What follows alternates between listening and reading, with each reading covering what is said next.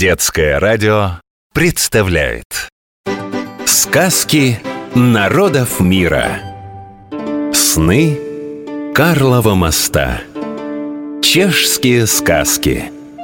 В столице Чехии, древней Праге, стоит Карлов мост, что соединяет берега своенравной реки Влтавы, таинственный старый город и величественный Пражский град.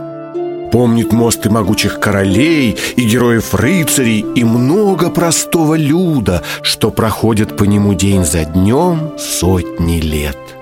По ночам, когда стихают шаги, Уставшая за день Влтава усмиряет бег своих бурных вод, а в небе появляется желтая луна, мост засыпает.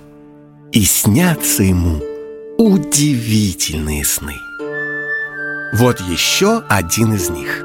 Сказка о волшебной лошади. Жил в одной маленькой деревне бедняк по имени Милош. Ничего у него не было. Ни коровы, ни козы. Только старая лошадь, что досталась ему в наследство. Да такая худая и костлявая, что еле ноги носила «Эх, и что ж мне с тобой делать?» Тяжко вздохнув, сказал Милош, осмотрев лошадь со всех сторон Ездить на тебе нельзя, вон какая тощая А съесть? Ха, так тут кожа до кости «А может, это я тебя съем?» Вдруг ответила лошадь «О, испугался Милош! Видать, это мне с голоду мерещится Лошадь разговаривает» Лошадь по-чешски «кунь» Праге на Вацлавской площади стоит памятник князю Вацлаву, который сидит на коне. Назначая свидание у этого памятника, обычно говорят «Сейдемесе у коня» – «Встретимся у лошади». «Ничего тебе не мерещится!» – говорит лошадь «Вот если б накормил меня, я б тебе помогла!»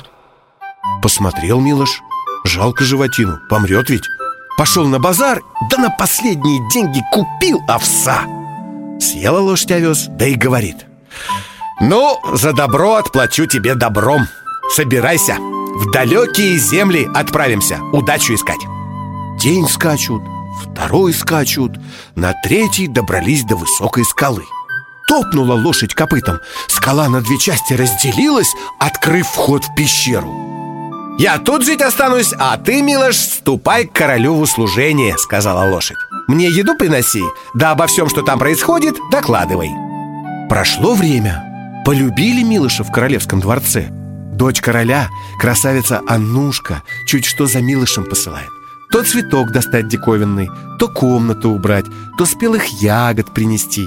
А Милош и рад Влюбился в королевскую дочку Сам не заметил как. Дочь, Цера.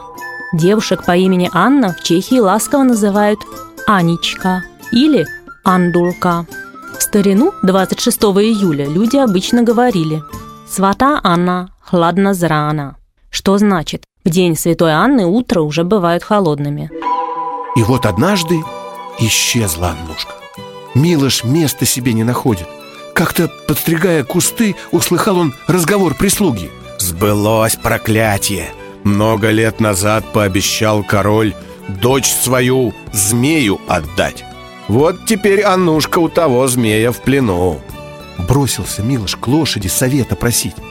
Возьми в пещере меч, щит, шлем с забралом Да наряд княжеский, говорит лошадь. Поедем змея крушить.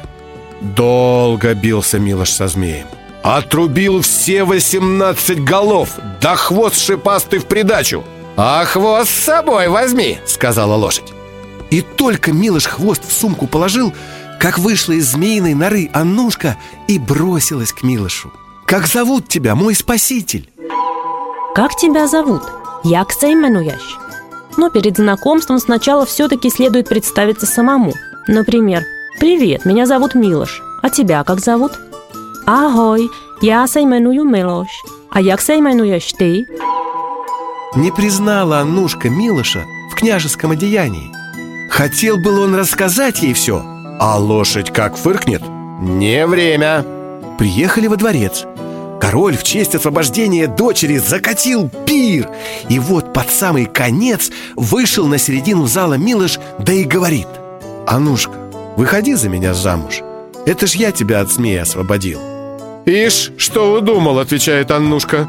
«Я королевских кровей, а ты простой садовник на посылках Вся твоя смелость — кусты подстригать!» Открыл тогда Милош сумку и вытащил хвост змеиный. Поняла Аннушка, кто ее спас, да только уж поздно было. Уехали Милош с лошадью в дальние края.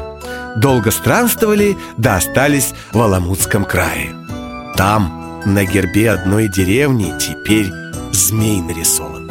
Поговаривают, это в честь Милоша, змеиного победителя Мы сегодня узнали, как по-чешски узнать имя человека. Як сейменуящ. Еще мы узнали два новых слова. Лошадь – кунь и дочь – цера. Сказки народов мира. Сны Карлова моста. Чешские сказки.